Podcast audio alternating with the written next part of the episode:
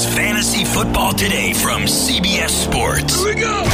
Email us at fantasyfootball at cbsi.com. Here we go. It's time to dominate your fantasy league. Let's go. Now, here's some combination of Adam, Dave, Jamie, and Heath. All right, welcome to the show. Week one, man. Week one was crazy. Lamar Jackson threw five touchdown passes today. He threw five touchdown passes in seven starts last season. Marcus Mariota threw three touchdown passes on Sunday. He did not do that once in 2018. Jamison Crowder had 14 catches against the Bills. He did not have more than five catches in any game last season. How about Kirk Cousins? He threw 10 passes today and still scored more fantasy points than Jared Goff and Cam Newton.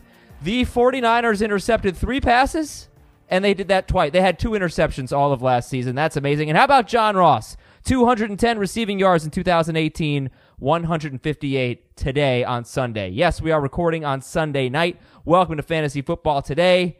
If you're listening Monday morning, uh, let's let's get this week started on the right foot here. Let's answer some fun fantasy questions. I'm Adam Aizer. What's up, Dave Richard? What's going on, Double A? A lot, a lot. Jamie, what's going on with you?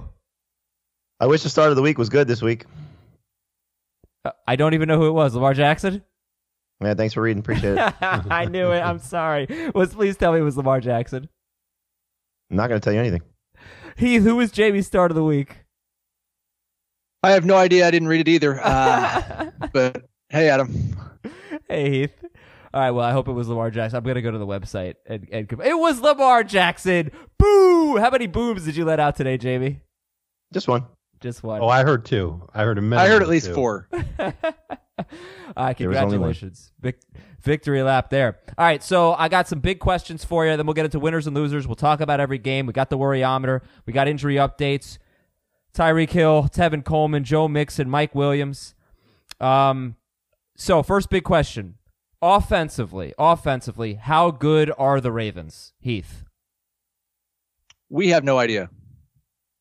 Like it, it was very encouraging to see what happened. It was nice to see them show off their two new rookie wide receivers. Lamar Jackson made some throws that he quite frankly did not make last year. That's all fantastic. You don't learn a lot against the Miami Dolphins, and I'm not sure we're going to learn a lot against the Arizona Cardinals. But I want know one thing for sure: you're starting your Ravens next week. what, what do you guys think? Yeah, I mean, he he was amazing, but he had clean pockets pretty much all game long. And Marquise Brown, man, just a little bit of room. That's all he needs, and, and a well placed football, and he's off to the races. He's he's going to be a lot of fun to watch. Jackson was amazing in this game, and I don't think it's just going to be Arizona. I think at Kansas City and then Cleveland at home the week after that. I think the first four games, Lamar Jackson could be really really good. So, Jamie, Marquise Brown is owned in 29% of leagues. How owned should he be on Wednesday? Oh, he'll be. Uh, my guess is somewhere close to seventy percent. Um, probably by Thursday after the two days of waivers running. But you know, it's going to depend on some of these running back injuries. But you know, you have Tyreek Hill out for several weeks. You know, the AJ Green owner is still probably looking for a replacement. You know, um, I, I think he's uh, he's going to be one of, if not the most added player on CBSSports.com. I mean, I the get weirdest thing about the whole situation, the weirdest thing is Marquise Brown played 12 snaps today. Really. What? No, I didn't know that. eight- Miles Boykin played 18 snaps. No, I I mean, that's great. I, I look. Well, I mean, they had big plays, so they were scoring from you know the time of possession wasn't what it was by comparison to what the score would indicate. They had And the ball for the ball 40 minutes. like they always do. 40 minutes. They had more than 40 minutes of possession in this game. The Dolphins. But you would you would 20. think that they were running a lot of plays in those 40 minutes. You know, like passing plays, given the amount of yards those guys have. They're all big plays. all a lot of big plays. Absolutely.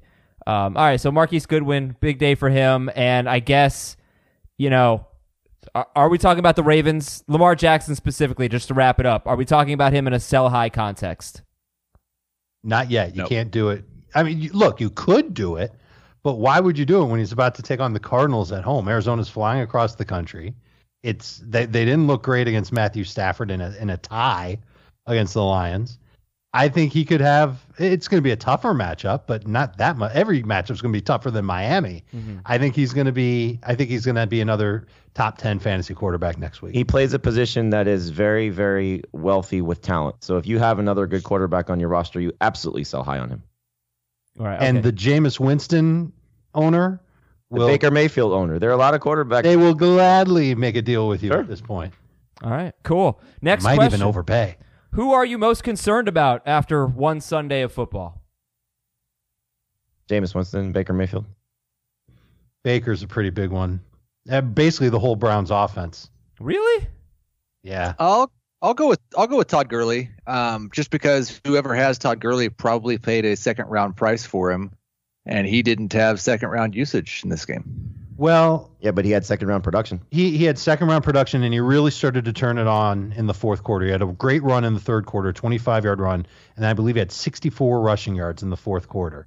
So maybe he just needed a little bit of time to knock the rust off, and and certainly time to actually get in the game. He didn't play uh, as much as we thought, or at least as much as we hoped in the first half of the game. And Malcolm Brown was playing inside the 10 yard line. It was a little strange, but Gurley ended up being Well- pretty good. I just don't know how strange it was. We like we we had these two narratives competing, and he got 15 touches in the game, and it looked like they were trying to protect him, which is what one of the narratives was. It wasn't I don't know. just If that. you get though. 100 total yards on a weekly Right. basis, averaging seven yards per carry, the touchdowns will come and the production's going to be fine. If you give me a minute, I'll tell you exactly how many red zone snaps he had today. Stop right there with the red zone stuff because it was Malcolm Brown who got two goal line car- two goal line touchdowns. Like that's so annoying. I could deal with him splitting carries if I knew, and I thought all along that was the whole point of drafting Todd Gurley. Like, sure, his work's not going to be the same, but he's going to get so many touchdowns. Well, he's down two Yeah. nothing in touchdowns to Malcolm Brown at this point, and also Darrell Henderson was in there. Henderson only had one carry, but it was at like the one yard line. So that was the the really concerning thing. I, I feel like that's fluky. I also feel like Sean McVay has been lying to us about Todd Gurley since January. That's very uh, since no since like December. Uh, that's obvious at this point. They're not going to be honest about Todd Gurley, so I can't listen to a damn thing they say. I'd be more worried if he didn't play so well. But it's really it's the two touchdowns from Malcolm Brown that really bother me. Like they, I'm actually pissed off about it. Um, You, you sound pissed off. yeah, no, And it's I, it's I'm, ridiculous. I'm going to hate to tell you this, but Gurley only had four red zone snaps. Only one was inside the 10. None of them were inside the five. Brown had six, and including his first two snaps of the game at the Carolina 10 and the Carolina 5. I don't know what to make of it. I, I mean, I feel like next week it could be a completely different story, and it's Gurley getting the touchdowns. Maybe I don't want to react yet. And He's see playing it the plays out. Saints next week. It could be much harder. I mean, yeah, it That's at be. home. Maybe I don't know if it'll be that much harder. I guess. I'm All right. speaking- You're getting them on a on a short week. They may be tired. yeah. Uh, next question: How good is DeSean Jackson? How good is Carson Wentz? Wentz is good.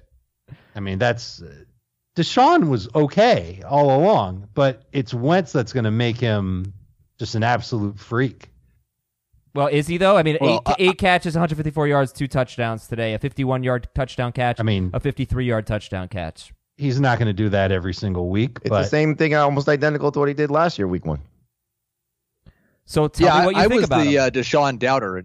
But my my biggest concern was volume. He led the team in targets in, with 10 in this game. I don't think that's going to continue. But I will say that DeSean Jackson is good enough that if he gets 10 targets a game, he's going to be a number one wide receiver. okay. Are you? I just think you know. I, I think you know what he is. It's what he's been all along. He's a boomer bust type of guy. He's going to put out stat lines that are half as good as what he did today. And he's also going to have games where he catches three passes for 40 yards. It's the nature of the beast with him. But at least he's got a darn good quarterback now. He doesn't have Jameis Winston missing him all over the place like he did the last two years. okay. Uh, one player who opened your eyes today. One player who opened your eyes. Jamie, how about you? Uh, Marlon Mack, I was impressed. I like what I saw from him. Um, not that I was expecting him to be terrible without Andrew Luck there, because I, I think I was one of the few people to still say you can start him and, and still draft him as a number two running back. But he looked awesome. Um, you know the uh, the performance that he had ag- against the Chargers run defense that was good. I was I was thoroughly pleased to see him do that. 25 carries, 174 yards, and a touchdown. He had a 63 yard run. He had a two point conversion, and Marlon Mack was started in only 63% of CBS sports leagues. Dave, who opened your eyes today? Austin Ekeler did. I, I I was really impressed with how he did, and it wasn't just on the ground. He had 58 yards on 12 carries against a defense that we think is pretty decent in the Colts. He also had 96 yards on six catches and two more touchdowns. Lots of involvement, and he looked great. Okay. Yeah. Melvin who? and uh, the Colts were very bad against pass catching running backs last year. That continued today. Heath, who opened your eyes? I'm going to go with Terry McLaurin. I was uh, came out of nowhere. I mean, there were a lot of good rookies this week, and we'll talk about some of them in winners and losers. But uh, this is a team that we figure is going to be down quite a bit. He's already looks to have a connection with Keenum. Showed good speed getting behind the defense. I think was tied for the most targets amongst wide receivers on the team. So I'm excited about him moving forward. There's no number one wide receiver in Washington. He could grab a hold of that job. All right, Marlon Mack, Austin Ekeler, Terry McLaurin, and I'm going to say T.J. Hockenson.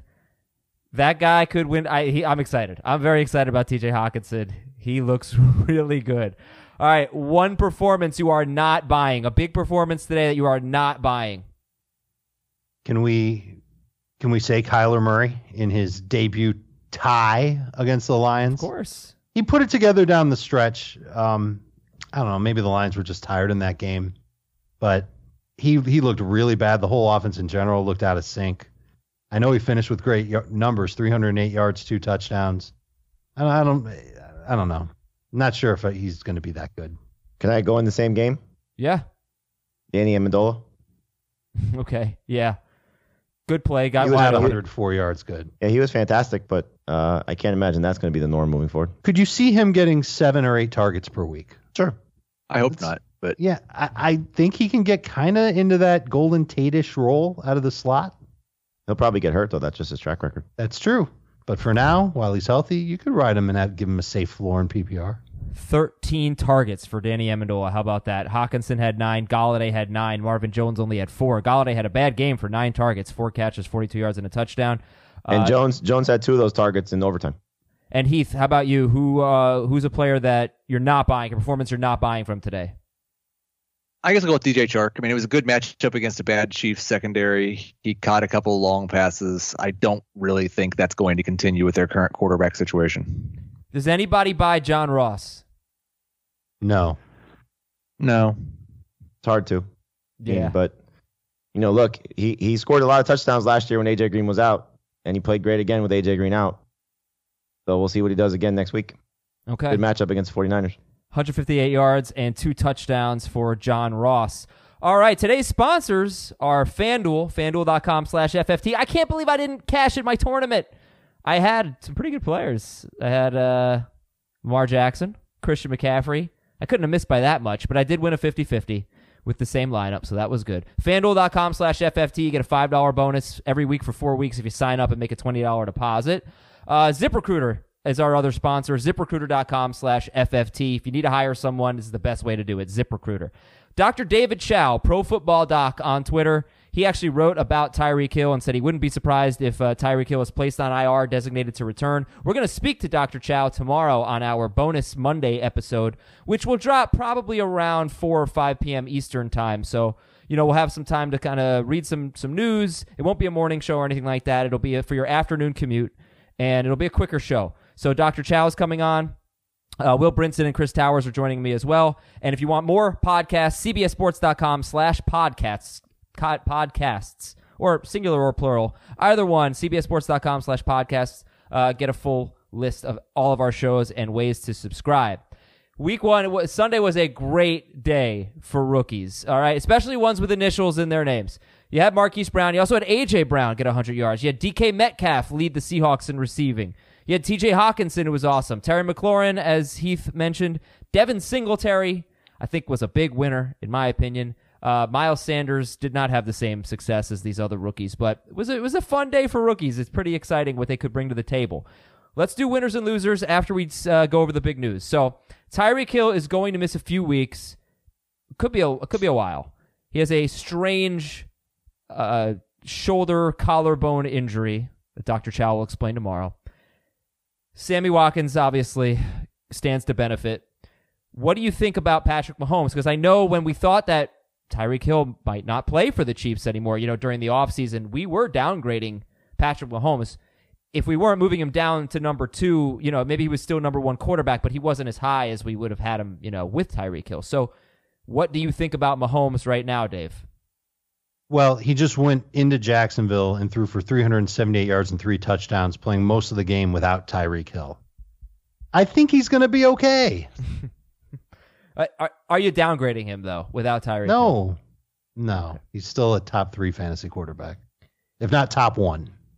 Is He's there, on pace for 6,000 passing yards. is there anyone who picks up the slack without Tyreek Hill? Sammy Watkins is the top Yeah, I mean, receiver as long as he stays healthy. Anyone else? It, it, it it's hard to say that it's going to be either Demarcus Robinson or Mecole Hardman as the one that benefits the most until we see it. You know, because this was all Sammy Watkins and Travis Kelce, and then you know Damien Williams as the really the third option out of the backfield. So maybe they use him more in a receiving role, and LeSean McCoy takes over more of a rushing downs role because McCoy looked really good today.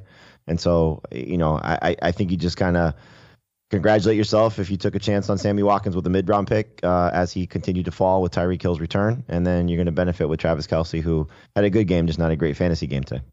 if you care about snap counts, Hardman had 51 snaps after Tyreek Hill left the game. Uh, Robinson just seems to be locked into the role as the number three guy. He had 37 snaps after the injury to Tyreek Hill, and he had nine before.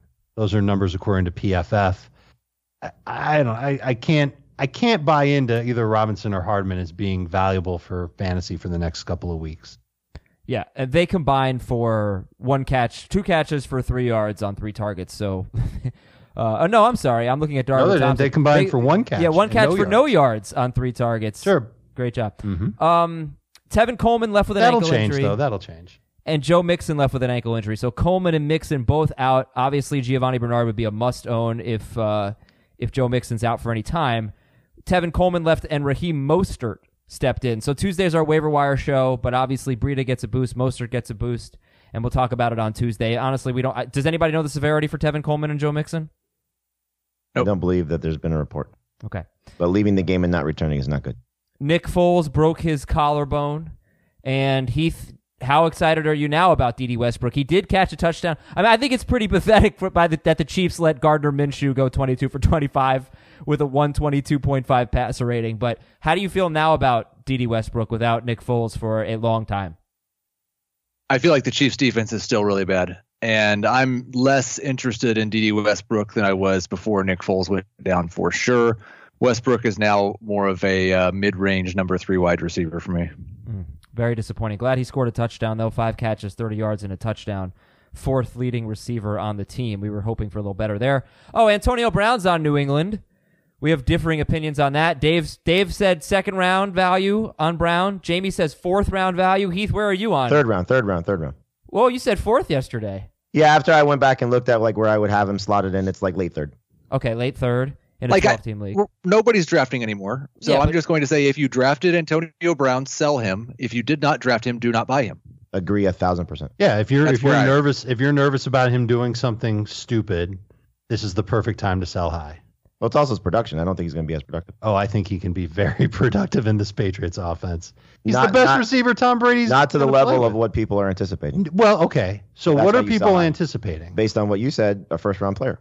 No, I didn't second first round player. I What? said a second, round, round. Oh, I'm sorry. which is Excuse- still pretty excuse good. I apologize. Listen, I it's still look, it's still high. Yeah. I don't think he's going to be as good as he was in A Pittsburgh. number one receiver. I think he'll be better than what he would have been if he were in Oakland. I That- think that he may- that may I think be he can true. beat twelve hundred and eight. That may be true. I'll take the under by leaps and bounds. I think you're going to see a guy that's going to struggle for targets. You know, just in the offense that he's in, where Josh Gordon, you know, scored a touchdown tonight. Julian Edelman's going to get his targets as well, and an offense that's going to feature all three guys to a certain extent. And you know, for what it's worth, if you want to buy into you know other people's opinion, Pete Prisco thinks that Josh Gordon may end up being their best receiver. It could it could conceivably happen. I I don't agree with that, but I think Brown's their best guy. It's just a matter of how good will he be in comparison in this offense to what he would have been as the clear cut number one guy without question in the Oakland offense.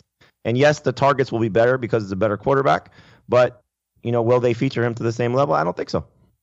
Heath, you're the only one who hasn't really opined on this podcast. Dave and I did the bonus episode on Saturday. What do you think?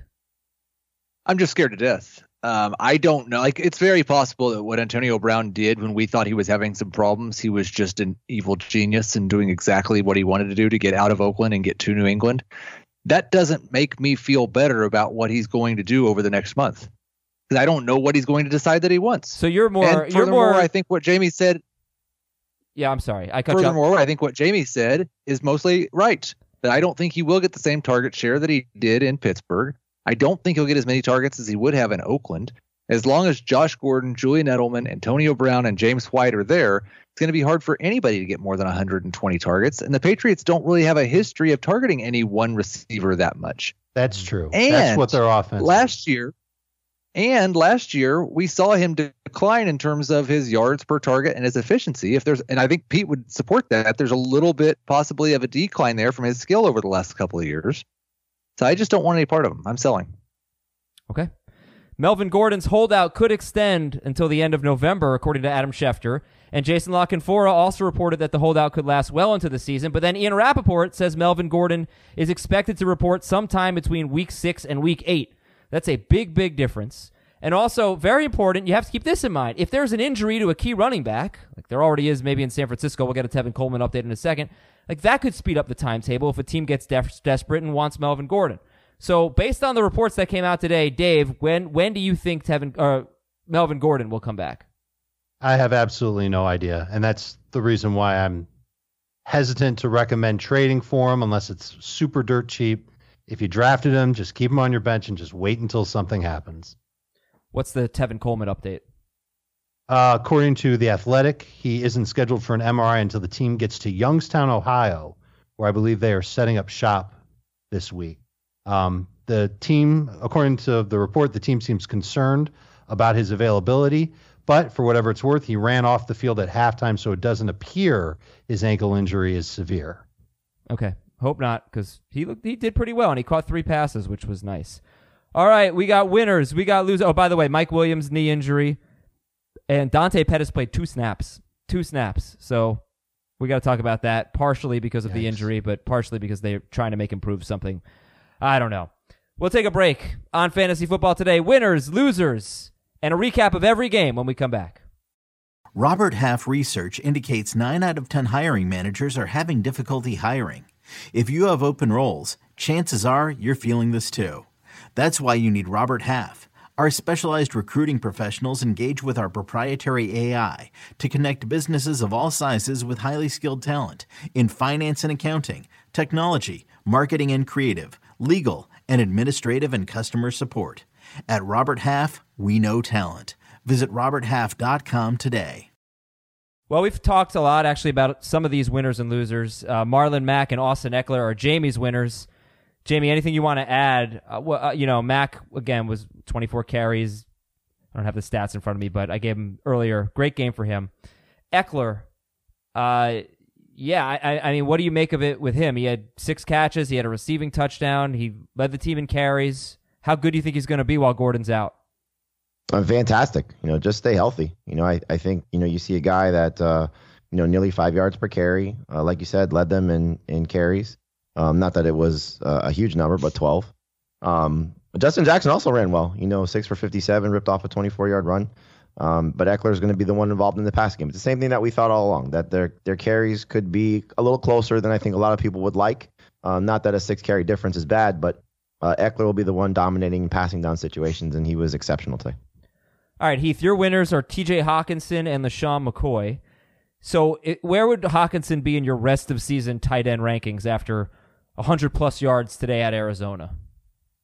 I'm thinking eight, probably. I I had a lot of hesitancy early, and I saw a little bit in the spring, and they were kind of talking him up and saying he was going to be a big part of the offense. And it wasn't like it was a combination of things today. First off, the number of targets he got, nine, I believe, shows his involvement in the office. Second, he looks really good when the ball comes his way. He does not look like a rookie tight end out there. And I'm just ready to throw the rookie tight end stuff out the business out the window. He doesn't look like a rookie tight end. I'm not going to treat him like one anymore. Yeah, and, and obviously he's, he's an amazing tight end prospect. Six catches, 131 yards, and a touchdown. Um, you'd still take Hunter Henry over him? Yes. Okay. And we'll see how Jared Cook does uh, on Monday night. So, what about uh, LeSean McCoy? Your thoughts on McCoy? Well, He first off, to get 11 touches in his first game with the team, I thought was very encouraging. And then to pick up eight, average eight yards per carry doesn't hurt anything either. Um, I would be concerned if I drafted Damien Williams in the third round because ca- running the ball, LeSean McCoy looked better. I'm not so sure that it doesn't make sense for as long as Tyreek's out to shift Williams into more of a pass catching role and give McCoy a little bit more work in the running game. And the, the biggest thing was it's just amazing how going from Buffalo to Kansas City can make you look like a good running back again because he looked like LeSean McCoy. 20 Yeah. snaps in the game. That's it. So there's there's actually room for him to improve. Yeah. If this was a preseason game and we were still drafting, there would be no discrepancy about who you're taking first. you take McCoy first? You have to. Yes. Well, but but Damien Williams had six catches. LeSean McCoy had one. So uh, so that's that matters. And McCoy and, and Damien Williams had a one yard touchdown run. They both got work, you know, inside the ten. But Damien Williams had three more carries and five more catches. So McCoy had a In the better first game, though. In, in Right. the first game. McCoy the been on the first team game- for four days. And Williams averaged two yards per carry, and, Yeah, but and it's he one actually game. needed a couple runs late to even get YPC that for high. life. YBC. He, he had like one yard per carry and through If, like his if- first eight again, carries. if this was if this was a preseason game and they had acquired LeSean McCoy at the start of training camp, and you saw this after just one performance, knowing what Damien Williams did last year, but also factoring in money spent on McCoy, history with It's Andy not. It's Reid. really not that much money. It's three million dollars. That could be four million dollars. But a it's one-year more. It's just it, it it doesn't matter. It's more. It, it's the investment in LeSean McCoy on a one year basis is more. I agree with you. It's not a lot of money, and, and I'm not usually one that chases money situations, but still, it's still more money than what they gave the guy that they invested in last year. But it's also the history. I mean, this is a guy that he knows and he trusts, and he's talked about that. Wait a minute, didn't Antonio Brown get 15 million for one year from the Patriots? So why isn't he considered a, a hero like LeSean McCoy is? A hero? Yeah, a fantasy We're hero. taking him a lot earlier than McCoy. we're talking about we're talking about the money being the reason why these guys are going to be good in fantasy. Well, I mean, they had to acquire Antonio Brown. They didn't have to acquire Antonio. Well, they Brown. did. I mean, wanted they made this whole thing happen to get Antonio Brown. Well, yeah, sure, but they wanted to get Antonio Brown Yeah, he also pissed away $15 million. for now. All right. So LeSean McCoy pissed away two million dollars by getting cut out of Buffalo. Okay. Look, I think. I think look, I'm not going to go back to Antonio Brown on this. I think LeSean McCoy has proven that he can certainly hack it in this offense, and I think more opportunities are coming. If you've got Damien Williams, make the move to get LeSean McCoy, and if you've got LeSean McCoy and you don't really like your running backs otherwise, maybe you make the move to get Damien Williams and buy low on him. could it be Why? a situation? So then you've got the backfield locked up. But why? Because are you sure that LeSean McCoy is going to play 16 games? Are you sure he's going to average 8.1 yards per carry? No, game? but I don't know if I want to go acquire the what could be the backup. Well, uh, you wouldn't have to pay what. But the owner of Would have had Damien Williams isn't just going to give him away. he might he might be discouraged by what he saw in this game. We look, everybody saw LeSean McCoy look good, including Andy Reid.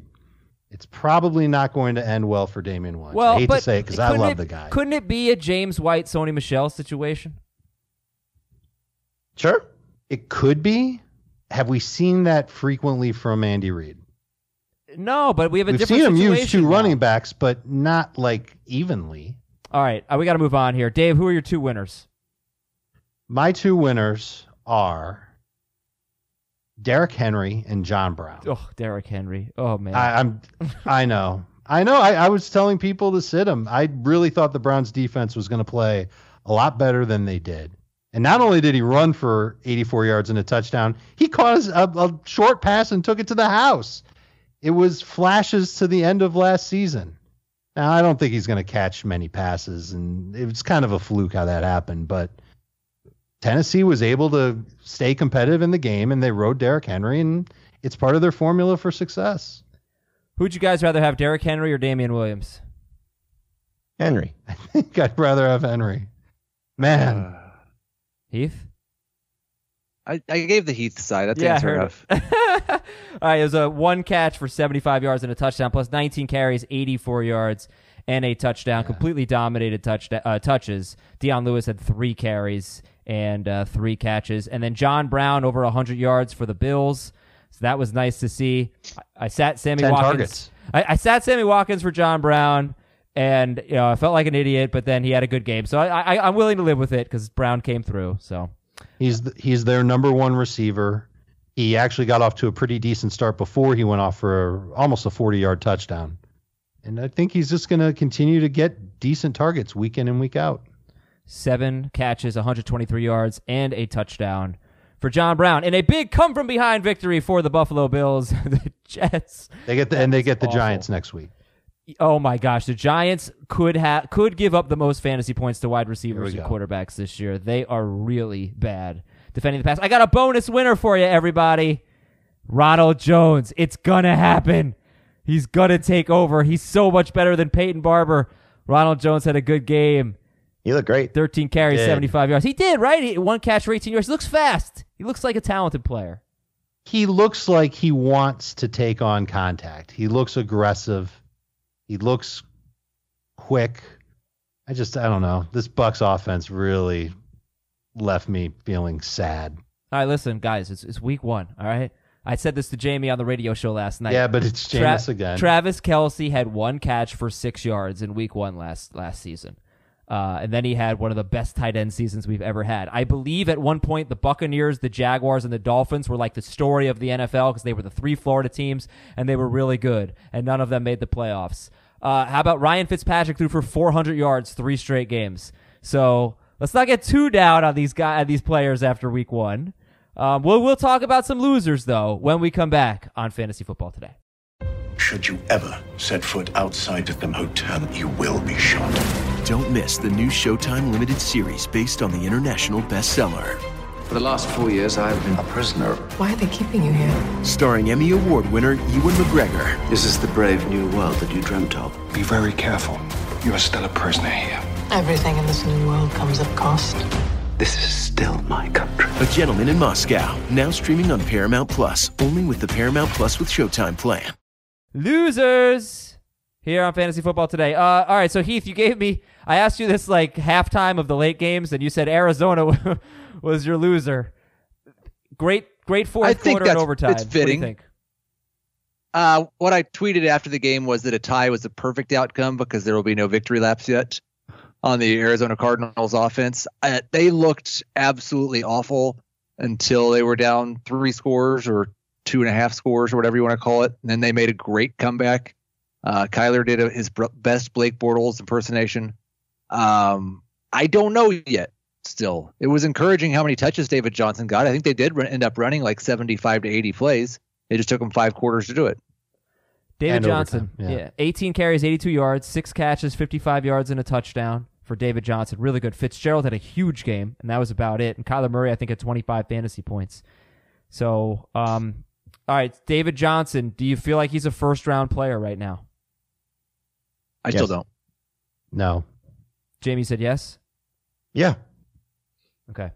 Heath, your other loser is Tyler Lockett. One catch, and of course, it was a 44 yard touchdown. Yeah, uh, I guess he's now averaging uh, 22 yards per target. The 13 from last year wasn't good enough. I don't know. Uh, I don't want to make too much out of it, but it's a trend that we've seen for three years, and I expected that with Doug Baldwin gone, he would move into that number one role and see 20 plus percent of the team's targets, and that was DK Metcalf instead of him in this game. Uh, if that turns into a two or three week trend, then we're all going to feel silly for being so excited about Tyler Lockett. How about 45 plays for the Seattle offense? 25 runs, including Russell Wilson with four attempts, and then only 20 pass attempts. I, I- I think they'll get more plays than that on a weekly basis. So don't don't rush Tyler Lockett off your team anytime soon. Yeah, and In fact, Oh no, you're not him. dropping him. It's just No, no, no. I'm not talking about dropping him. I'm talking about just trying to trade him for you know AJ Brown or something hasty like that. Don't do that. He'll be fine. Yeah, but also like, hey, DK Metcalf, you know what I mean? You know, For, uh, what I, Look I good. Good call by you. I said six for eighty and a touchdown. That was my uh, my bold prediction on the radio show. He had four catches for eighty nine yards on six touchdowns on six targets. He did not score a touchdown, so he is losing the bet right now. Um, Dave, who would two who would be your two losers? Let's start with Corey Davis. On a day when Marcus Mariota throws for almost 250 yards and three touchdowns, he doesn't have a catch. Disappointing. And AJ Brown looked good. I know that he's probably not going to have a lot of 100 yard games, especially if he's only getting four targets, but he's making moves out there that were pretty impressive. You want to talk about an eye opener.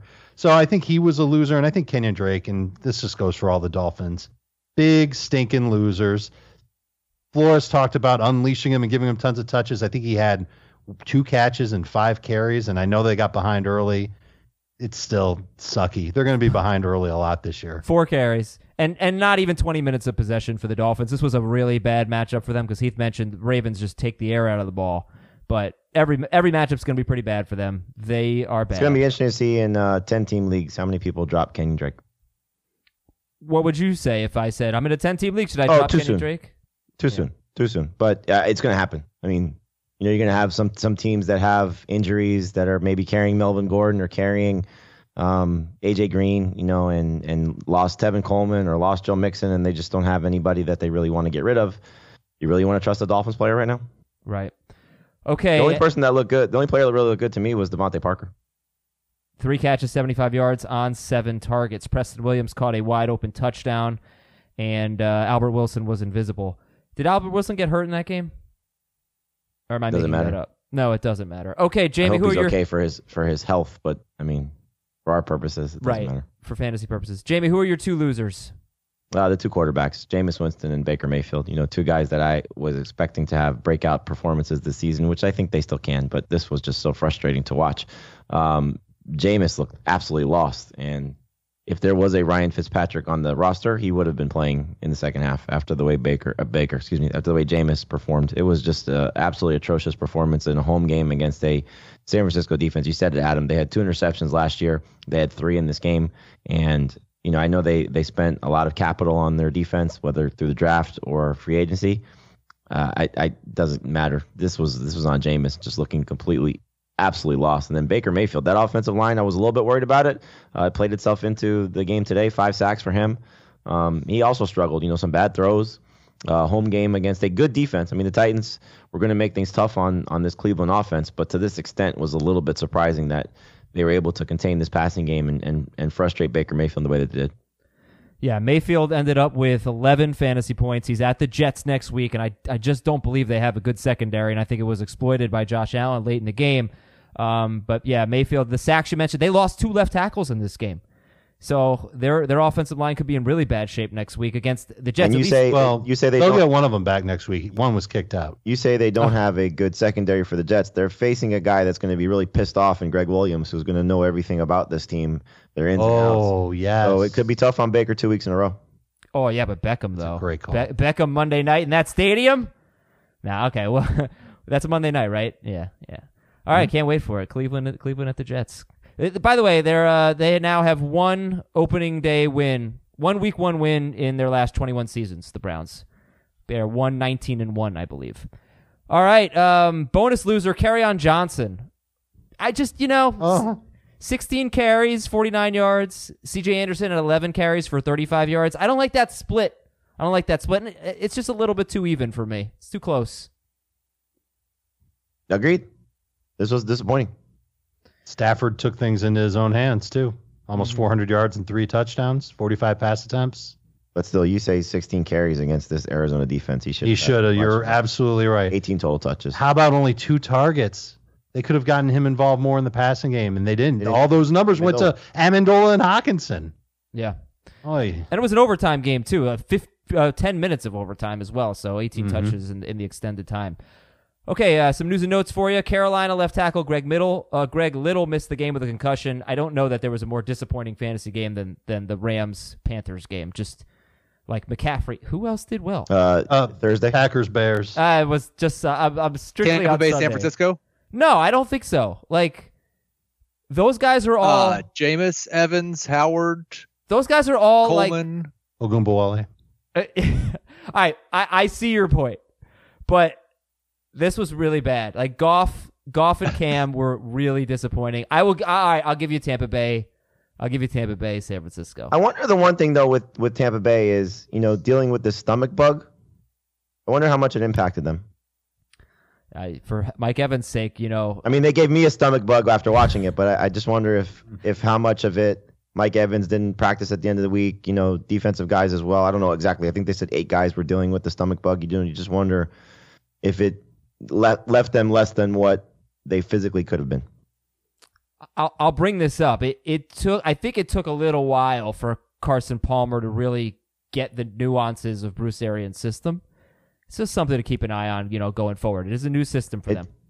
if you're interested in that, we're actually gonna have Carson Palmer on CBS Sports HQ on Fantasy Football today on Tuesday. Ooh, I am interested. Excellent. Well, Uh, I'm gonna ask him about that. LeSean McCoy's 31 yard run was longer than any carry he had last season. Leonard Fournette lost a fumble for the first time in his career. Jacksonville defensive tackle Marcell Dareus was inactive, and they lost Quincy Williams, a rookie linebacker, with a knee injury, so their run defense was depleted. Speaking of which, the Jets lost CJ Mosley with a groin injury, and it completely changed the game. Once the Bills started going to Devin Singletary and Mosley was out, completely changed the game. Um, uh, don't forget for the Jaguars, Myles Jack was ejected That's true. Yep. for throwing a punch. So the Chiefs really aren't that good. Washington Washington defensive tackle Jonathan Allen left in the first half, and then defensive lineman Caleb Brantley left in the fourth quarter. Rams safety Eric Weddle left with a bloody head. This is uh, very WWE. Albert Wilson did leave with an injury. Um, Jalen Ramsey limped off the field in the third quarter. I think he came back. Uh, Darius Leonard got hurt. Did Darius Leonard come back for the Colts? I believe. so. Yes. Okay. Cleveland running back Dontrell Hilliard, who for some reason got a touchdown carry, he left with a concussion. Oh, Could've- that was so annoying. Yeah, it would have been a nice game for Nick Chubb if he had gotten that. touchdown. Absolutely. Yeah. They get first and goal at the one, and you see them running in, and everybody thinks it's Chubb that runs it in. Then all of a sudden, you see a number that's not Nick Chubb's number as the guy jumps into the stands, and it's Hilliard. It's irritating. All right, so I want to vultures. I want to get to the games within the next five minutes or so. So let's do this. Let's take a look at the top five at each position and give an instant reaction. All right, top five quarterbacks: Lamar Jackson, Dak Prescott, forty-one fantasy points. He threw for 405 yards and four touchdowns. He barely had any rushing yards. He didn't need them against the Giants. Lamar Jackson, Dak Prescott, Matthew Stafford, Case Keenum, and Patrick Mahomes. I knew I should have started Keenum. Um, yeah. Uh, so Heath, what do you think about Dak? I was very impressed with this new offense. There is a lot of movement before the snap. They're getting guys wide open. It's more creative. I'm not so sure that this is just the Giants having a bad defense. Dak may be in for a career year. Uh, we should mention big winner Michael Gallup. I mean, you know, you want to talk about a guy that built off a strong preseason. He looked awesome. Yeah, and and Troy Aikman on the broadcast said that he thinks Michael Gallup. I think he said he's a special player, so it's possible that there's there's something big there. And they look, they they did throw the ball a lot more than run it. You know, they didn't really run Zeke into the ground like they usually do. I don't know if Dak's big game is partially because they didn't have you know the real Zeke, but it was a very nice I, start. I just think there's a chance with this new offensive coordinator, they may not run the ball quite as much as they used to. I just think that if there's a former Cowboys broadcaster that says something, Adam will believe it leaps and bounds. well, I feel like he's 100%. probably pretty plugged into the team. Well, How I have we not talked about you- Jason Witten's touchdown? yet? Uh, Jason Oh, yeah. Witten. He owns the Giants. I mean, if Jason Witten had done that on Monday, it would have been his best Monday night performance in over a year. Wow, look at you. Uh, No, but you know I liked him. Um, Stafford took advantage of the matchup, but he you know, Stafford was a solid, not great, but solid quarterback before the Golden Tate trade and before breaking his back last year. Let's go to the running backs, the top five running backs, where McCaffrey, Ekeler, Derrick Henry, Marlon Mack, and one guy we haven't talked about. This guy is a stud. He is a great player, and if he stays healthy, Dalvin Cook is going to crush it, guys. Agreed? Agreed. He looked amazing. The offense is great for him. It's that whole Kubiak, Shanahan, West Coast style, and they gave him 21 carries. Kirk Cousins only attempted 10 passes in the 10. game. It's ridiculous. Totally ridiculous. He uh he's he's he's great. Uh, can I tell you a, a perform another performance that really grinds? You know what really grinds my gears? That Matt Ryan ended up with like 22 ish, 24 fantasy points or whatever. He just Yeah. didn't deserve. it. Yes. Oh, Ryan and Kyler Murray, same thing. Yep. Right. Yeah, totally.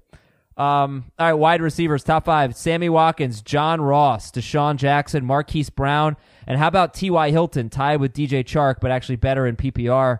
Heath, what did you make of T.Y. Hilton? Eight catches, 87 yards, and two touchdowns, and a, pr- a pretty good day for Jacoby Brissett. Yeah, very nice uh, play on the second touchdown that Jacoby Brissett didn't deserve at all. T.Y. Hilton did it all by himself, and uh, it, it was a very, very good performance. Listen, I, I have some questions about this Chargers defense after this performance. Like, there's a lot of things that happened in Week One that we just don't know how much of it was this side of the ball or this side of the ball. And with the injuries that the Chargers have, I'm a little bit concerned that their defense might just be not very good But it was a great day for Hilton. Great start. Cool. Brissett may not have deserved that touchdown, but he had another one taken away when Eric Ebron couldn't hold on to the ball in What? the end That's zone. weird. It was it was a great throw, but it just kind of fell out of his hands as he went to the ground. See, uh, you know what? Like, I was gonna text the group. Like, I guarantee Heath tweets about Eric Ebron dropping a touchdown, but I didn't have a chance. Did you, in fact, tweet about Eric Ebron dropping a touchdown? I did not tweet about Eric Ebron dropping a touchdown. Wow, that's that's an upset. All right, well, Ebron was not a top five tight end. Hockenson was. Evan Engram, eleven catches, actually number one in PPR. Hockenson number one in non PPR. Eleven catches, 116 yards and a touchdown. Delanie Walker, ladies and gentlemen, five catches, 52 yards and two touchdowns. Mark Andrews and Vernon Davis. Those are yeah, Vernon Davis. Those are your top five tight ends. Big Vern. Then you had uh, you had three guys with 30 to 40 yards and a touchdown and three or four catches. That's like that's tight end for you. That's Njoku, Blake Jarwin, and Jimmy Graham on Thursday. But uh, how about Mark Andrews, guys? Eight catches, 108 yards, and a touchdown, and impressive thoughts. 31 snaps it was played. I'm checking to see how many of It them was the- were, were third downs. Go ahead, Heath. Right, because he was the third tight end to catch a pass in Baltimore. Hmm. Um, and his touchdown came from RG3, I think. Yes. Yeah, this this might be one that that you could maybe look to sell high on. What do you think? I think it just depends on what your tight end situation is. If he's your only guy, I don't know if you want to get rid of him now with the way Lamar Jackson looks. I'm trying to think if there's like If he's a second guy, then absolutely you saw it. I- Austin I- Hooper yeah. also had a, a nice game. Austin Hooper did And have a nine nice catches, game. right? Yeah. He mu- yeah, nine catches, seventy-seven yards. So he was not a top five tight end in non PPR, but in PPR he he probably was. He was probably right there. Um, and Travis Kelce, three catches, eighty-eight yards. That was good. Travis Kelce ha- could have had two touchdowns. He was out of bounds on one, and and somehow uh, Mahomes just missed him wide open for a touchdown. Uh, anything to say on Delanie Walker? Five for fifty-five and two. George Kittle also with a weird stat line and catches for 54 yards. And had a touchdown called back. Two. Two freaking Kittle. touchdowns, I think. Yeah. Uh, two touchdowns for Kittle called back. Both would have been Garoppolo touchdowns. Neither drive ended in a touchdown. So some points that they. In fact, George Kittle, I'm pretty sure had two called back, and Cameron Brate also had two called back. Brate's were on He the same did. drive. So Yep. that was weird. Uh, hey, listen, Delanie was always going to be the huggy bear for Mariota. Six targets led the team, five catches led the team, couple of scores. Okay. Yeah, He was good. He's going to be good. yeah, he's gonna be good, but he's not gonna be great, right? I don't think he's going to be two touchdowns good each week, or even one touchdown good. Each No, but five for But 50. startable, top 10. Yep. He's going to be a top ten tight end. Yeah. Okay, let's go to the We'll game. Start him next week against the Colts. Buffalo 17, Jets 16. Josh Allen 58% owned, Sam Darnold 45% owned. And Allen ends up with 17 fantasy points, Darnold with 15. The, the Jets offense it just they could not get going and they missed Robbie Anderson a couple times on potential big plays where he had a step. Do you think Josh Allen and Sam Darnold, we were pretty excited about Darnold. Do you think we should be patient with them and, and look at them as number 2 quarterbacks? I mean, I think Allen, you know, showed you that you can start him and be, you know, good with the chance to potentially be great. One of the interceptions was not his fault. The one that was a pick six. So you take that off of his plate. You know, he's still going to run, which is encouraging. You know, ten attempts. Um, you know, he's got the chance to score multiple touchdowns on a week to week basis. Just a matter of how much he can limit the turnovers. So he's not a top 12 type of guy, but he can be in that top 15 conversation, especially with the next couple of games against the Bengals and the Giants. Who do you think will be a better PPR player? Jamison Crowder, who had 14 catches for 99 yards, or Devin Singletary? Uh, you know, not like who's going to be think- who's going to be better, uh, catch more passes or anything, but like who would you take first in a PPR league? I think a better comparison to the two receivers, Crowder and Brown in PPR.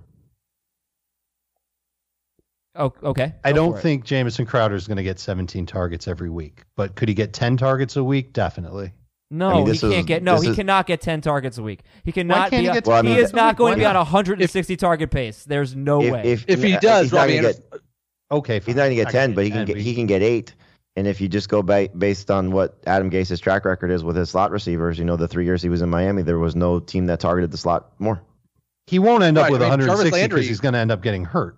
That's why James Right. Crowder isn't going to do it.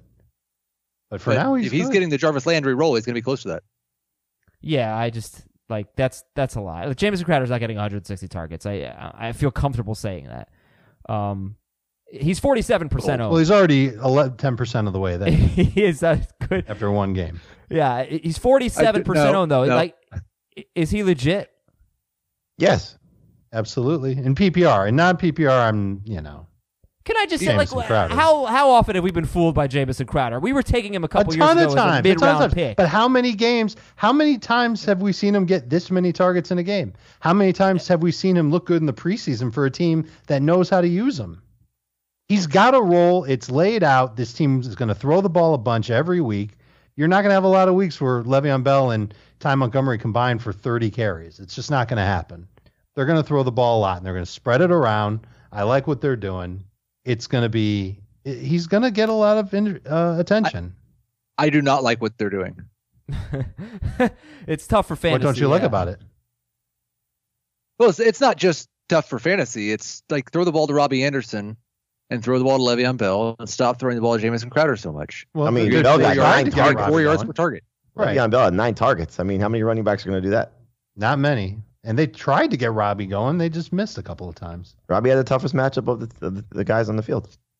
Yeah, look, they, they honestly could have had a big day with Robbie Anderson. He he almost came down with one of the end zone. It was knocked away late in the game. There was a ball under underthrown. He had a step, so I, I wouldn't freak out about him. And then I, I think, look, this game I was watching. I was watching this game, you know, on my laptop. I had Red Zone on the on the TV.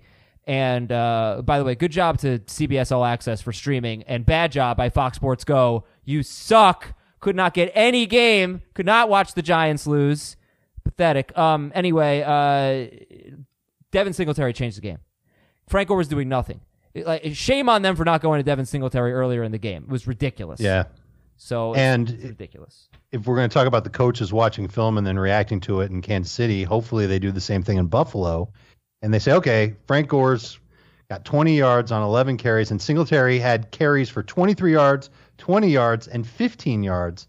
And he finished with 70 yards on four carries and 28 yards on five catches. All right, He's- next up. It's it's going to happen sooner than later for Singletary. We got Tennessee 43 and Cleveland 13. Uh, Marcus Mariota with the big game, and obviously the struggles for Mayfield. Is there anything we have not talked about in this game? Beckham, Landry, we haven't really gotten to them. What do we got? Beckham was fine. I mean, you know, not the huge game clearly that a lot of people were hoping for, but you know, if he's going to get 11 targets, lead the team in, in, in targets in that, you know, wide of a margin, you know, four over Landry and five over Njoku, you're going to be happy with the production that comes. It'll get better once they figure out the offensive line. Getting the left tackle back next week after he doesn't get after he got kicked out this week, I think it'll help. And don't chase AJ Brown. He's a good flyer if you have an empty roster spot, but he's going to be behind a ton of guys in terms of picking up off waivers. Okay. He's 7% owned. Uh, Heath, let's go to Baltimore 59 and Miami 10. I don't know if there's anything else from this game. Uh, you know, Justice Hill had seven carries. He had only two of them in the first half. Gus Edwards had 17 carries. I think 10 or 11 of them came in the second half. So how about Mark Ingram then? 14 carries for 107 yards and two touchdowns. He got short yardage touchdowns. And Lamar Jackson didn't really run the ball at all, really. Three carries for six yards. so I guess your overall take on the running game for the Ravens. Well, I was very excited Lamar Jackson didn't run the ball. This game was over halfway through the first quarter. Don't expose yourself to hits. I don't expect that's going to be the plan moving forward in competitive games. Uh, Mark Ingram looked great, and his job is going to be much, much easier if he not only has the threat of Lamar Jackson running, but also has the threat of Jackson going over the top like that. I may have been too low on Jackson. He might be a top 15, or Ingram might be a top 15 running back. They won't be this good, but if they're this, if they are really improved in the passing game, I think Justice Hill, what you saw is he's just a stash. If Mark Ingram's healthy, right now Gus Edwards is more valuable than Justice Hill is. But Justice Hill is the home run that you want to have on your bench just in case something happens to Ingram. How high on the waiver wire priority will DeVante Parker be? Low. Very low. Okay. Low. Kansas City 40 and Jacksonville 16. Uh, you know, Leonard Fournette, you're not going to argue with 17 touches. He had 13 carries. As a team, Jacksonville had 14 carries. Like, do we care about his yards per carry? Like, do, do we do we, we do we concern ourselves at all that Leonard Fournette did not do more against the Kansas City Chiefs when his the two quarterbacks were like lighting the Chiefs up and they don't have a good defense? No, I'm not concerned. 50, yeah, I'm an idiot. I mean, 5.1 yards per carry. I don't know what I'm complaining about. It just wasn't. It didn't end up being a great game for him. I didn't really have anything else. to but if to this game, if if you if you take out the fumble, like you said, it's the first time he's fumbled. It's you know over 90 total yards, and you know the four catches on six targets is encouraging. There's nobody that's going to take him off the field. He, he's going to be the the focal point of this offense even more now without Foles there, and so we'll see how the Texans defense comes out of this game against New Orleans. Probably going to look bad, and so can he have the opportunity with a different quarterback who looked really good? Hopefully, you know, it doesn't sink the offense. And I do think that getting Cam Robinson back when he eventually does play as the left tackle will help this offensive line too. Okay, yeah. Sorry about that Fournette thing. I'm searching for storylines. He just didn't have like a big play. His his longest play was a 14 yard gain. All right, we'll go to our next game here. It's Philadelphia 32 and Washington 27. How about the rookie and second year running backs in this game? Miles Sanders and Derrius Guice really doing nothing. Sanders 11 carries for 25 yards, one catch for two yards. Guice 10 carries That for 18 touchdown call back though. he did, and and when he got in the open field, he looked pretty good. But Sproles was better. Jordan Howard was better. Guice was awful, and Adrian Peterson was inactive. And then, yeah, this was great. If you took a flyer on Chris Thompson, who you probably didn't, I think he was started in two percent of leagues. Uh, but he had four catches on the final drive of the game. He ended up with seven catches for 68 yards, and Thompson's 46% owned. But I, I specifically want to know what you guys think about Guice and Sanders right now, and who would you rather have going forward? Sanders. It's not even particularly close. This is what I was worried about with Derrius Guice, is that he's he's a good talent on a bad team. The offensive line stinks. I know the passer threw for 380 yards and three touchdowns, and, and they were in a competitive game, but it's still not that you're not going to see that again from Case Keenum. He, that's not what Case Keenum does. I mm-hmm. I just like I had these guys really really close before this game and before the season, and one of them had 13 touches for 38 yards, and one of them had 12 touches for 27 yards. So I don't know why the guy with 12 for 27 would now be way ahead of the other guy. Yeah, I'm, I'll take I'll take guys. I'll take guys. Now, eventually, Sanders will be the better back in Philly, and there won't be three guys. Or they'll trade for It'll Melvin. Gordon, which could be a possibility. well, There's always they haven't been done three that guys. yet.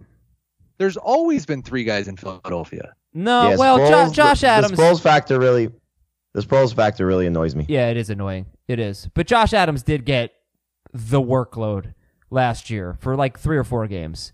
But you're right. I But mean, that's because everybody was hurt. for the most part, that has been the case. Guys, I, I really think the Eagles are going to have a very good run defense this year. Um, Agreed. so, you know, there's that. He had 10 carries and, and Thompson had three. Uh, they just didn't really have a lot of carries. Okay, Carson Wentz was awesome. DeSean Jackson's going to do really good things for him. And, and you know, Carson Wentz actually should have had a fourth touchdown. He threw one to Alshon Jeffery. It was considered a rushing touchdown. So that did Yep. not count for Wentz, or he would have had 36 fantasy It was a lateral. Yeah, it was annoying. Um, Minnesota 28 and Atlanta 12. Any panic on Devonta Freeman? Eight carries, 19 yards, three catches for 12 yards, and he fumbled. Any uh, worries at all about Freeman? Uh, I don't have him on any of my teams, but even if I did, I wouldn't freak out because this is this is basically Atlanta's toughest matchup of the season. Said that going in, and it proved to be that way. They only scored 12 points in the game. Next week it's Philadelphia. That's not easy. Then it's Indianapolis, Tennessee, Houston, Arizona. It'll get better. Okay. So what the Kirk Cousins throwing 10 passes. Like they got out to a 28 nothing lead. I I know we were concerned about his pass volume as it related to Diggs and Thielen. What do we make of he 10 passes? Unbelievable. Well, that I don't think that's um, something you should expect moving forward. It was a clear outlier, but it like that's exactly what we were worried about, and it's exactly the reason we were worried about the passing game. And this doesn't make me feel any better about it. Mm-hmm. Uh, I I think unless they fall behind in games, you're going to see them be one of the more run heavy teams in the league. That's what they want to do. Jamie, or let's until Cook gets hurt. Uh, Jamie, let's go Rams and Panthers here. Rams 30, Panthers 27. And any anything to say about Goff and Cam? Don't panic. You know, I mean, these are uh, these are still good quarterbacks with a chance to be great. Uh, for Goff, you know, you wonder if this is the shake the rust off game after not playing in the preseason. For Cam, it's the first game since he had the foot injury. So I wouldn't panic. I think there's great situations ahead for both. I'm gonna love Cam next week on Thursday night against that Bucks defense at home, and the same thing for Goff. You know, we'll see what happens with the Saints defense coming out of a Monday night game, but short week having to travel. So uh, I think both guys are still gonna be very good fantasy quarterbacks. Are you worried about Curtis Samuel? DJ Moore was a lot more involved. He had uh, six more targets and he had 44 more yards. I'm I'm worried about Samuel as it relates to Olsen more so than Moore, because I expect DJ Moore to get this type of volume on a weekly basis. Olsen had nine targets in the game, mm-hmm. and I wonder if he's going to do a number on the rest of these other guys and kind of force Samuel to be a peripheral part of the offense, which would be disappointing. Chargers 30, Colts 24. We've really talked about Mack. We talked about Hilton, Ebron. We haven't really talked about Philip Rivers. 29 fantasy points at Detroit next week, and pretty good. But also, uh, Mike Williams leaving with the knee injury. He was not having a good game. Two catches, 29 yards on three targets. Uh, yeah, is Philip Rivers just same old reliable? You can start him if you need if you need a quarterback kind of guy. Sure, but it helps when you're throwing dinks and dunks to Austin Ekeler and letting him make plays. Yeah. what a terrible interception he had. Oh yeah, well, it was a great interception by Hooker. Well, I mean the the catch was great. Yeah. The read was Yeah, terrible. the read was bad. Well, you know, he's a young guy. Almost cost them the game. uh, are you going to drop Eric Ebron, who got three targets and dropped a touchdown? Uh, yes, for for Hockenson, you have to. Well, Hockenson's owned in too many leagues. I, I think Sure. you're, you're looking at, I mean, you know, Mark Andrews, maybe. If he's out there, I would take him. Um, depending on how long Jordan Reed is out, I'd probably take Vernon Davis at this point. Um, you know, we'll see what uh, Darren Waller does. You know, he's going to have an opportunity to play well now without Antonio Brown there. So there, there's going to be some tight end options available too. Haw- Hockenson is 76% owned, so he is not quite owned enough. He's going to have to be closer to 100%. He will. Seattle 21, Cincinnati 20, Heath. So, um, you know, Joe Mixon, I know he left with an ankle injury, but he was having a terrible game anyway. I mean, eight touches, 17 total yards. What do you think about uh, Joe Mixon right now? Any change? Uh, Team Gio. No, I, I think that he'll be fine. This is a bad matchup in Seattle. I hope that his ankle's okay. But if it's not, we're gonna start. Uh, we're gonna start Giovani Bernard. It's believed to be just an ankle sprain, according to NFL Network. There's some swelling, but early reports are optimistic. There will be tests. I, one thing I will look be looking into is that how many touches did Gio have before Mixon went out? It was like 8-0 then, or did Gio already have some? I I have. I honestly don't know. I I will look that up though. Uh, we do know that Gio is really good when Mixon's out. Should be again. They have San Francisco next week. Then they're at Buffalo. Uh, Dallas thirty-five, Giants seventeen. Ugh. So, uh, Saquon Barkley's really good at football. he is awesome. Yeah, he's great. I I don't really like. I don't know what to make of Sterling Shepard because like, you know, first four games without Golden Tate, you get excited about him. But I, I had brought this up several times. Like I thought his matchups were terrible. Dallas, Buffalo, at Tampa Bay, and then Washington. There's only one game there that looks like a great matchup. That's at Tampa Bay. But Shepard had a pretty bad game. Six catches for 42 yards on seven targets. He just couldn't get. He couldn't break away on any of the catches that he had. I think. I think most of us would be okay with six catches from Sterling Shepard, but we'd expect. 40 more yards. Yeah. Yes. Exactly. Like 12 yards per catch. So how about Randall Cobb? Four catches, 69 yards, and a touchdown. Yeah, it's the Giants. It, it is the Giants. I think it. i- I do think it's interesting that Cobb, Witten, and Jarwin all scored for the Cowboys, and these are theoretically short area targets for Prescott to lean on. Mm-hmm. Yeah, Gallup's going to be one of the top waiver wire claims, and he should be. You think so? You're buying into it? Uh, he he looked great. If this pa- the only question is how many weeks are we going to see where Dak throws for 400 yards on 32 attempts? Well, obviously, I don't he's know how many there will be because No. I think I think Zeke can ramp up too. Yeah, that's the thing. They're Like going I, to be the able to 400 beat you in yards, a bunch of different ways. 400 yards, no, but 32 attempts. There's no reason why. Fine, you can't 300 that. yards.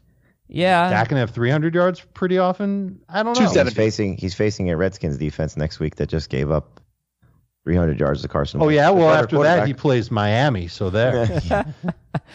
get Uh, Michael Gallup now. okay, he he does have a couple tough games after that Dolphins game, but yes, get Gallup uh, Dak's too high owned, I would imagine at this point. Yes. So can't get him unless you know you want to trade for him on the cheap. You're tired of Winston already. Mayfield's scaring you. Go get Pre- Prescott. So uh, yeah, and and by the way, like I do think the Giants are going to be really bad against secondary options. This was a good opportunity for Michael Gallup. They have Janoris Jenkins and a bunch of crap. So that's just something to keep in mind next week. I don't know what that means for the Bills, but it's something to keep in mind going forward. Detroit at Arizona. This game ended in a tie. Uh, what do you what do you make of this game? Um, what haven't we talked about? How about Larry Fitzgerald and his hundred yard performance with a touchdown, 113 yards and a touchdown? He came alive in the second half. Yes, he did. I mean, it was, you know, uh, Pete Prisco Drink has been talking about this since he saw them. That they kept saying that Larry Fitzgerald looks younger, that he's going to have the chance to, uh, you know, sort of rejuvenate himself with this new offense and the new quarterback. And it was the same old, same old for the first half that we saw in the preseason. Then all of a sudden, you know, I don't know if Detroit just took their foot off the gas or the Cardinals made some adjustments, but you know, Kyler Murray looked a lot better. Uh, 54 pass attempts. I don't think is going to be the norm if they would have their way, but um, you know, Fitzgerald playing like he did had a lot of clutch catches in the fourth quarter.